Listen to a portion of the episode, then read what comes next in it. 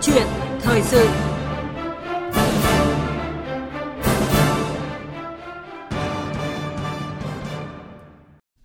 Thưa quý vị và các bạn, liên tục trong các ngày qua, các tỉnh, thành phố Đà Nẵng, Bắc Giang, Bắc Ninh, Hà Nội đã ghi nhận các ca mắc mới có tiền sử dịch tễ phức tạp tại cộng đồng.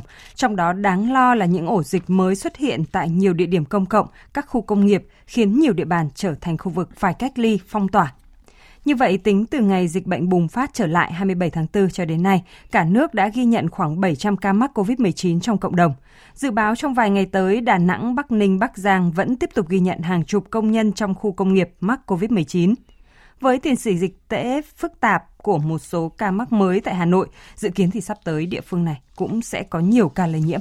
Và trước tình hình này thì công tác truy vết, cách ly, khoanh vùng, xét nghiệm cần được các địa phương nâng cấp ở mức độ nào để có thể là bắt kịp và ngăn chặn được đà lây lan của dịch bệnh. Để tìm hiểu vấn đề này, trong câu chuyện thời sự hôm nay, chúng tôi kết nối trực tiếp với Phó Giáo sư Tiến sĩ Trần Đắc Phu, Cố vấn cao cấp Trung tâm Đáp ứng Khẩn cấp Sự kiện Y tế Công cộng. Quý thính giả quan tâm đến chủ đề này, muốn chia sẻ quan điểm, ý kiến hoặc đặt câu hỏi với vị khách mời, hãy gọi cho chúng tôi theo số điện thoại là không hai bốn ba chín ba bốn một không bốn không. Xin nhắc lại số điện thoại là không hai bốn ba chín ba bốn một không bốn không. Và bây giờ thì chúng tôi xin được bắt đầu cuộc trò chuyện với Phó Giáo sư Tiến sĩ Trần Đắc Phu ngay sau đây ạ. Vâng ạ, xin chào Phó Giáo sư Tiến sĩ Trần Đắc Phu ạ. Vâng, xin, xin chào em xê và các quý vị khán giả của Đài Việt Nam. Vâng ạ, thưa ông ạ, xin được hỏi rằng là trong những ngày qua, chỉ riêng tại Bắc Ninh, Bắc Giang, Đà Nẵng đã phát hiện hơn một trăm ca là công nhân các khu công nghiệp thuộc ba địa phương này mắc covid mười chín. À, so sánh với vụ dịch tại khu công nghiệp ở Hải Dương trước đây, thì ông thấy có những cái điểm gì đáng lưu ý à, từ những ca mắc mới này ạ? Vâng, à, à, thưa các bạn, à, có lẽ thì cái việc mà mắc Covid trong các cái khu công nghiệp thì chúng ta cũng đã cảnh báo. Và một cái bài học đắt giá là ở cái nhà máy của khu công nghiệp ở Hải Dương. Thế thì các khu công nghiệp thì các bạn biết rằng là nó một cái môi trường dễ lây. Dễ lây như thế nào? Nhất là tôi cho rằng là đông. Đông, rất đông công nhân. Và đông công nhân thì là họ ở tứ xứ, ở các nơi họ đi đến thì họ có thể là lây nhiễm từ cộng đồng. Họ về lây cho các cái công nhân trong nhà máy. Thế và cụ thể thì các bạn biết rằng là cái khu công nghiệp ở Hải Dương ngày xưa chúng tôi cũng thể nghĩ rằng là có thể là lây từ cái người chuyên gia nhập cảnh vào. Thế còn cái khu công nghiệp ở Bắc Giang, Bắc Ninh ấy, hiện nay thì là chắc chắn là nó lây từ cái cộng đồng ở xã Mão Điền đến, ví dụ như là các cái bệnh viện vừa qua mà có ca lây nhiễm. Cái thứ hai ấy, là môi trường lao động cũng rất kín, và cái kín ở đây thì các bạn biết rằng là nó xuất phát từ cái việc mà có những cái nhà máy, một phân xưởng mà chúng ta không thể mở thông thoáng được. Thì và kể cả kín, khi mà vận chuyển xe ô tô từ các cái, cái nơi đi làm cho đến các cái nơi sản xuất, ví dụ hiện nay là có rất nhiều ô tô đi ở giữa các cái đón người dân ở Hà Nội về đi công nghiệp vân vân. Rồi cái thứ ba là các bạn biết là cái khu nhà trọ, cái khu của công nhân ở tại các cái khu công nghiệp thì do những điều kiện kinh tế khó khăn, ở cũng chật chội và cũng tiếp xúc à, nó cũng uh, với nhau, các cái công nhân với nhau cũng có những sự phức tạp. Và Singapore cũng đã có những bài học của trong cái việc mà lây covid mười chín ở tại cái khu ký túc xá. Thế và một cái điểm cuối cùng chúng tôi phải nói rằng là không thực hiện tốt việc an toàn, có thể là của uh, công nhân, nhưng cũng có thể là của uh, cái việc mà của nhà máy không thực hiện cái việc an toàn. Tôi nói ví dụ như vừa qua ấy là một cái trường hợp uh, sốt uh, ở trong Đà Nẵng chẳng hạn. Uh, mấy ngày rồi nhưng mà cứ đi mua thuốc uống mà không báo cho y tế và cũng không xét nghiệm. Nên nếu chúng ta xét nghiệm sớm thì nó cũng không xảy ra lây lan rộng như vậy. Thế hoặc là trước ở cái nhà máy của Hải Dương chẳng hạn, các bạn biết rằng trong cái cơ quan cũng người ta phát hiện có trường hợp sốt nhưng cũng không đi xét nghiệm. Thì tôi cho rằng là đấy là cái gọi là cái cái cái giống nhau của một cái khu công nghiệp. Nhưng mà khác ấy, thì rõ ràng lần này chúng ta phát hiện uh, sớm hơn. Đấy, đấy là cái cái cái cái thứ nhất. Chứ còn Hải Dương thì chúng ta đã phát hiện nó muộn rồi. Sau khi cái ca đi Nhật về, uh, đi đi sang Nhật người ta xét nghiệm dương tính thì phát hiện ra. Vâng. Cái thứ hai ấy, là chúng nói hiện nay nó vẫn khu trú ở một phân xưởng, nó chưa bung ra toàn bộ nhà máy. Cái thứ ba ấy là uh, chúng ta đã có ở cái Hải Dương là nó cách ly nhưng mà lây trong khu cách ly. Thế và chúng ta cũng đã rút cái kinh nghiệm và cái cách làm của Hải Dương, và hiện nay chúng ta có một cái cách làm mới, thế nên là à, nó cũng nhanh chóng và cái ổn định và vấn đề à, vừa chống dịch mà vừa lao động sản xuất. Vâng ạ, xin được cảm ơn Phó Giáo sư Tiến sĩ Trần Đắc Phu đã lý giải câu hỏi vừa rồi. Và qua cái những cái ý kiến của Phó Giáo sư Tiến sĩ Trần Đắc Phu thì chúng ta thấy rằng là cái vấn đề về cảnh báo về cái môi trường an toàn của các khu công nghiệp trước đại dịch covid mười chín thì đã được cảnh báo từ trước. Và bây giờ thì xin được mời vị khách mời cùng quý vị thính giả sẽ cùng nghe phóng viên Đài Tiếng nói Việt Nam tổng hợp về các giải pháp của những địa phương có khu công nghiệp đã triển khai để có thể là ngăn chặn dịch bệnh lây lan rộng. Hôm nay, ngoài việc kiểm tra y tế trước khi vào công ty, thì chị Hoàng Thị Hà, công nhân tại bộ phận gát két của công ty trách nhiệm hữu hạn i xê hát Cube Việt Nam và hơn năm trăm công nhân khác còn được lấy mẫu xét nghiệm covid mười chín. Chị Hoàng Thị Hà cho biết, công ty kiểm tra bắt buộc thân nhiệt cho người lao động trước khi vào phân xưởng. một trăm phần trăm người lao động phải đeo khẩu trang, sát khuẩn tay và thực hiện đầy đủ các biện pháp phòng dịch khác. Bọn tôi thường phải nhắc nhở nhau là nếu như không có việc gì thật sự quan trọng thì chúng ta không đi ra ngoài và hạn chế tiếp xúc với người lạ, kể cả ở nhà cũng thế, hoặc công ty thì hạn chế không đi ra ngoài tiếp xúc với người lạ. Với phương châm phòng còn hơn chống, tỉnh Bắc Giang đang tiến hành xét nghiệm covid mười chín cho khoảng chín mươi nghìn công nhân đang làm việc tại các khu công nghiệp. Bên cạnh đó, tỉnh cũng đẩy mạnh thông tin tuyên truyền về công tác phòng chống dịch bệnh để người lao động nắm chắc diễn biến tình hình, không lơ là chủ quan. Tuy nhiên, theo ông Nguyễn Xuân Ngọc, Phó trưởng ban quản lý các khu công nghiệp tỉnh Bắc Giang, thì khó khăn nhất hiện nay tỉnh Bắc Giang đang gặp phải là số lượng công nhân đến từ nhiều tỉnh thành khác nhau. Đặc biệt, hoạt động xe đưa đón công nhân tiềm ẩn nhiều nguy cơ lây nhiễm dịch bệnh. Việc chấp hành công tác phòng chống dịch trong hoạt động đưa đón của một số nhà xe, các cái đơn vị cũng chưa nghiêm. Thì chúng tôi cũng đã tuyên truyền yêu cầu thực hiện nghiêm cái thông điệp năm K của Bộ Y tế trong cái việc tham gia từ nhà đến nơi sản xuất. Cái này là cái khó khăn mà chúng tôi đánh giá nó là cái nguồn lây nhiễm có thể trong cái hoạt động xe đưa đón công nhân. Nếu không may mà có một trường hợp dương tính trên cái phương tiện này thì ở Bắc Giang chúng tôi cũng đã đúc rút và đã thấy rằng là chính cái bệnh nhân đầu tiên của Bắc Giang là bệnh nhân thường đi đến và về trong ngày. Thưa Phó Giáo sư Tiến sĩ Trần Đắc Phu ạ, chúng ta vừa nghe một câu chuyện rất cụ thể ở tỉnh Bắc Giang, và câu hỏi mà thính giả đang quan tâm lúc này đó là làm cách nào để có thể rằng là đảm bảo phòng chống dịch cho công nhân an toàn từ nhà cho đến nơi sản xuất ạ? Có lẽ thì vừa rồi chúng ta đã tôi đã nói về cái nguyên nhân cái việc mà dễ lây trong các khu công nghiệp. Thế thì ở đây chúng ta phải đảm bảo cái việc nhà máy an toàn, và khi nói an toàn ở đây thì Bộ Y tế đã có cái hướng dẫn rất cụ thể và đã có những cái chấm điểm này. À, khi nào phải chấm điểm thường xuyên, khi nào ở cấp độ là nguy cơ, khi nào cấp độ rất nguy cơ và khi nào là không bị nguy cơ, để mà có cái phòng tránh. Và cái chấm điểm này là chấm điểm tự nhà máy chấm điểm và cũng như là các đoàn kiểm tra rất phải chấm điểm. Và ở đây thì nó rất nhiều các cái vấn đề chúng ta phòng tránh, nhưng mà tôi muốn nói rằng là phòng bệnh chúng ta phòng bệnh ở nơi sản xuất này, cả cái nơi ăn này, nơi nghỉ này. Thế rồi thì cả như tôi nói là phòng bệnh trên xe của người công nhân đưa đón công nhân này. Thế mà nó vẫn theo cái cái cái, cái năm K ấy, nên là vấn đề là đeo khẩu trang nếu được này, vấn đề giãn cách này, bây giờ vấn đề mở cửa thông thoáng này, mở cả cửa xe này, bây giờ khử khuẩn và vấn đề khai báo y tế. Làm sao khai báo y tế tôi cho rằng nó phải rất kịp thời. Chứ vừa qua là đấy cả cái khu công nghiệp của Hải Dương và Đà Nẵng vừa qua thì cho rằng là chưa chưa chưa đạt được. Thế và uh, phải thực hiện của cái ban quản lý nhà máy, nhưng cũng phải của mỗi người công nhân phải có trách nhiệm. Và như vừa qua thì uh, có một uh, thính giả cũng đã nói trách nhiệm của cái mỗi người công nhân như vậy rất quan trọng. Thế và để chúng ta mà lao động sản xuất được ấy thì chúng ta phải phòng bệnh thì nó mới không lây trong nhà máy, không lây từ, từ cộng đồng vào trong nhà máy. Thế và chúng ta cũng có thể thành lập những cái tổ an toàn Covid và tăng cường kiểm tra. Đấy, nếu mà phải xét nghiệm nếu cần nếu cần thế, và các bạn cũng biết là vừa qua là thành phố Hồ Chí Minh chẳng hạn, trước này đầu dịch trước người ta còn kiểm tra, người ta đóng cả một cái công ty đến hàng chục nghìn dân, là chục nghìn công nhân. Anh làm an toàn được thì tôi mới cho sản xuất trở lại. Dạ vâng. Thế tôi muốn nói về cái cách biện pháp phòng tránh. Vâng, thưa ông, như vậy là về nguyên tắc là vẫn phải quán triệt à, thực hiện nghiêm túc à, năm K của Bộ Y tế và cùng với đó là tăng cường kiểm tra và xét nghiệm, phải không ạ? Vâng, à, thưa ông, à, chúng ta biết rằng là tại ở khu công nghiệp của Đà Nẵng thì là các doanh nghiệp đã bố trí mỗi người ngồi cách nhau hai mét trong nhà ăn, à, di chuyển dây chuyền sản xuất sang các nhà xưởng khác và bắt buộc cán bộ công nhân phải cài phần mềm Bluezone để truy vết. À, còn ở tỉnh Bắc Ninh thì yêu cầu là doanh nghiệp thành lập tổ an toàn COVID, chia nhỏ ca làm việc nhằm thực hiện giãn cách. À, thưa ông, ông đánh giá sao, như thế nào về các cái giải pháp kiểm soát dịch mà đang được Đà Nẵng cũng như là Bắc Ninh triển khai như chúng tôi vừa nêu ạ? Tôi thấy rằng cái cách làm đó là rất là tốt. Tôi cũng đã trình bày ở trên. Thế nhưng mà tôi mong muốn rằng là xí nghiệp nào cũng làm được. Hai là phải làm thực tế, phải làm thường xuyên.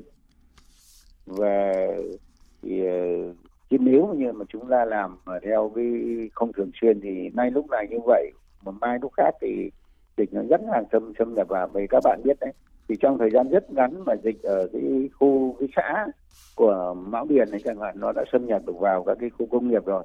Bởi vì người dân là ban đêm ngày thì đi làm hoặc là làm ca thì tối người ta về lại về nghỉ ở các cái cộng đồng. Và nếu mà tiếp xúc cộng đồng mà chúng ta chỉ phòng bệnh ở trong trong trong trong nhà máy mà chúng ta không phòng bệnh ở cộng đồng thì cũng không được, bởi vì lại mang bệnh thì, uh, từ cộng đồng vào trong nhà máy.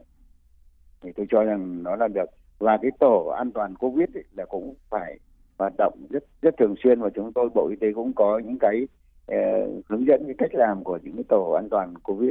Eh, nhưng mà tôi muốn nói điều này bởi vì này này eh, vừa qua chúng ta cứ nói vậy thôi, nhưng mà lại cũng có là eh, cán mọi người sốt không khai báo y tế như Đà Nẵng vừa rồi chẳng hạn. Một cái cô cô trực tổng đài mà nó lây ra tất cả ở cán bộ ở cái phân xưởng đó, mà cô vẫn đi mua thuốc ngoài có uống hạ sốt đấy đấy đáng nhẽ là ý thức là phải là là sốt thì phải khai báo y tế và phải được cách ly ngay, chữa trị xét nghiệm cách ly ngay, nhưng mà lại vẫn làm như thế thì rất khó cho cái việc mà phòng bệnh. Dạ vâng, à, suy cho cùng thì các cái giải pháp mà các cái tỉnh, các cái địa phương hay là các cái đơn vị sản xuất đề ra thì suy cho cùng vẫn cần phải được làm thường xuyên và kiểm tra và đánh giá liên tục và cập nhật liên tục, phải không ạ? Vâng, vâng. Đúng vậy. À, thưa ông và thưa quý vị thính giả, tại cuộc họp khẩn trực tuyến giữa Thường trực Ban Chỉ đạo Quốc gia với ba địa phương mà chúng tôi vừa nêu thì Phó Thủ tướng Vũ Đức Đam đã yêu cầu Đà Nẵng, Bắc Ninh và Bắc Giang vừa duy trì sản xuất, vừa phòng chống dịch và tuyệt đối không được cực đoan theo kiểu là à, cứ thế có dịch là cho ngừng sản xuất và thả người lao động về các địa phương.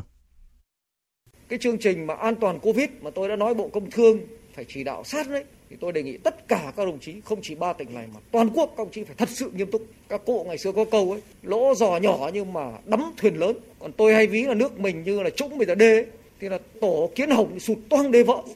Cái này chúng ta phải rất nghiêm khắc. Tôi đề nghị Bộ Công Thương tiếp tục quán triệt thật sâu sát đến các địa phương cái này. Tại vì không chỉ là nhiễm dịch ở trong nước đông người mà nó sẽ đứt gãy toàn bộ cái chuỗi sản xuất và cung ứng toàn thế giới, mà nền kinh tế của đất nước sẽ bị đe dọa ghê gớm nếu mà chúng ta để thủng vào các khu công nghiệp. Vâng ạ, thưa Phó Giáo sư Tiến sĩ Trần Đắc Phu ạ, chúng ta vừa nghe ý kiến của Phó Thủ tướng Vũ Đức Đam, ở trong đó có nhấn mạnh đến cái nguy cơ có thể làm đứt gãy chuỗi sản xuất. À, với quan điểm của cá nhân ông, ông đánh giá thế nào về nguy cơ này ạ? Ừ, tôi cho rằng ấy, là lúc này chúng ta thực hiện mục tiêu kép. Thế thì, thì cứ bị mà chúng ta lại phong tỏa cả nhà máy thì nó là đứt gãy và không biết là thiệt hại là bao nhiêu. Thì tôi cho rằng là cách làm hiện nay là nó có những cái chuyển biến, nhưng mà để mà cứ có cái chuyển biến mà không bị phong tỏa toàn bộ nhà máy thì chúng ta phải có cái cách làm, không để bị đứt gãy như Phó Thủ tướng nói. Chúng ta phải có cách làm, ví dụ như là chúng ta có cái việc mà lúc đầu thì chúng ta phong tỏa rộng khi mà có, nhưng mà khi mà sau khi truy vết chúng ta xét nghiệm toàn bộ công nhân mà chúng ta thấy rằng nó chỉ bị ở một phân xưởng chẳng hạn thì chúng ta chỉ có thể là phong tỏa một cái phân xưởng đó mà thôi, còn các phân xưởng khác À, vẫn được tiếp tục lao động. Nhưng mà chúng tôi muốn nói là tiếp tục lao động, nhưng mà bởi vì cũng không hết được nguy cơ, biết đâu chúng ta xét nghiệm chưa hết được những cái trường hợp mà nó còn thì, chưa có triệu chứng, còn nó âm thầm ở trong đó, nó chưa phát bệnh, chưa chưa phát thì chúng ta chưa xét nghiệm được.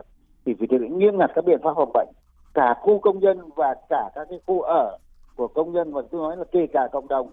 Và cũng như Hà Nội hôm qua chúng tôi họp là các cái tổ cộng đồng ở các cái phường mà có công nhân lao động ở Bắc Ninh, Bắc Giang ấy, à, Thái Nguyên là phải nắm được cái danh sách ở bên đó và đi làm phải thực hiện uh, như là cách ly tại nhà, điều kiện các cái, cái, cái tại gia đình. Ví dụ như là à, chúng ta về nhà thì nó đang nguy cơ cao như thế thì chúng ta cũng không nên tiếp xúc với nhiều người này, chúng ta cũng phải biện pháp phòng bệnh cho người nhà mình này, thế rồi chúng ta cũng uh, thực hiện các cái biện pháp uh, uh, nghiêm ngặt hơn.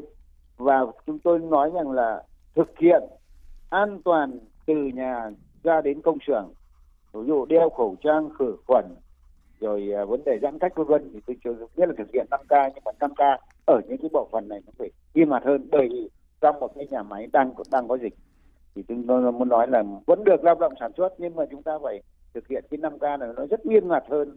Đấy, thì tôi muốn nói rằng là mỗi người công nhân phải thực hiện như vậy.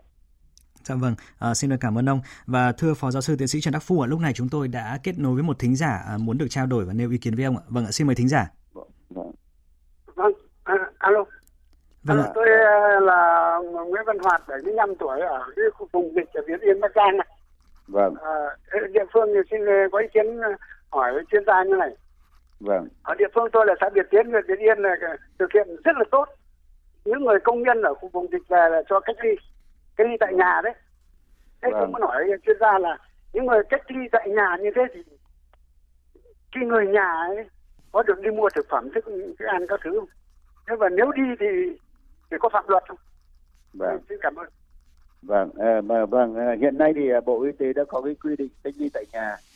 À, thế thì nó quy định rất rõ là cái uh, trách nhiệm của cái người người người được cách ly, bị cách ly thì phải là, ví dụ nói uh, như này, một có là có phòng riêng, đấy thì tốt. Cái thứ hai là phải đeo khẩu trang. Cái thứ ba là luôn luôn khử khuẩn, rửa tay rồi, rồi khử khuẩn uh, gia đình, rồi mở thông thoáng cửa, thế và không tiếp xúc với người nhà. Đấy là cái mà mà mà báo cáo với bác là như vậy. Thế còn ấy, thì, uh, thì uh, y tế người ta có cái theo dõi, hoặc là tự mình theo dõi, về khai báo là uh, đo nhiệt độ thường xuyên ngày hai lần, nếu có sốt là phải được uh, báo cho y tế luôn. Thế và hiện nay thì uh, ở Việt Nam cái năng lực xét nghiệm nó cũng tốt hơn, thì người ta cũng có thể xét nghiệm cho những cái trường hợp này, chúng ta gọi là cách ly tại nhà ấy, là những trường hợp ép hai ấy, thì uh, thì cũng đã được được xét nghiệm. Thế còn thì uh, người nhà thì vẫn được đi ra ngoài mua thức ăn, thế nhưng mà cũng tôi theo tôi là cũng không nên là tiếp xúc với đông người người khác một cách không cần thiết. Thế rồi phải đeo khẩu trang, phải đeo khử khuẩn và thực hiện cái năm K cũng uh, nghiêm ngặt. Thế còn vấn đề đưa thức ăn chẳng hạn, thì chúng ta có thể là uh, điện thoại xong rồi chúng ta mang thức ăn, đeo khẩu trang rồi các thứ, đeo chúng ta đưa thức ăn đến cửa nhà, cửa buồng ấy. Thế còn tự người thì nhà bị tự cách ly là lấy thức ăn ăn xong lại chúng ta bỏ đũa, chúng ta tránh cái việc mà tiếp xúc gần với cái đối tượng cách ly đấy. Thì đấy là nó cũng có nhiều những cái tiêu chuẩn khác, nhưng mà tôi muốn nói những cái tiêu chuẩn cơ bản là, là như vậy. Vâng ạ, xin được cảm ơn Phó Giáo sư Tiến sĩ Trần Đắc Phu đã giải đáp uh, câu hỏi của thính giả Nguyễn Văn Hoạt ở Việt Yên, Bắc Giang. Vâng, và xin được cảm ơn thính giả Nguyễn Văn Hoạt đã gọi điện uh, đến chương trình.